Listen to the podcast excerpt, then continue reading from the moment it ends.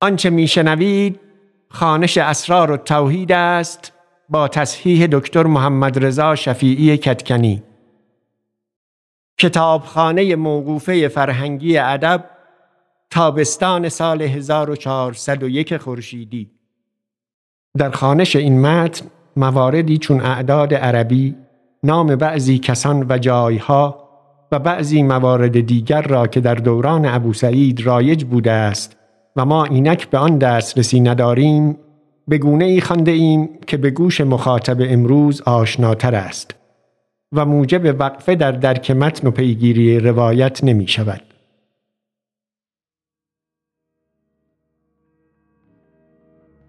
اسرار التوحید باب دوم فصل اول حکایت سیزده پیر احمد صاحب سر استاد امام بوده است قدس الله ارواحهما و مردی سخت بزرگ بود. گفت یک شب سهرگاه استاد امام را پسری در وجود آمد. استاد را در سر خبر آوردند و هنوز هیچ کس از اهل خانقاه خبر نداشتند.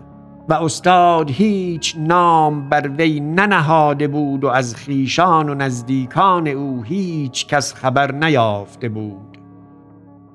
کسی دست به حلقه خانقاه باز نهاد. استاد امام گفت شیخ بوسعید باشد.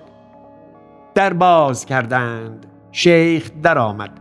استاد امام را گفت ما را آگاهی دادند که شما را پسری آمد و ما را نامی مانده بود بر وی ایثار کردی.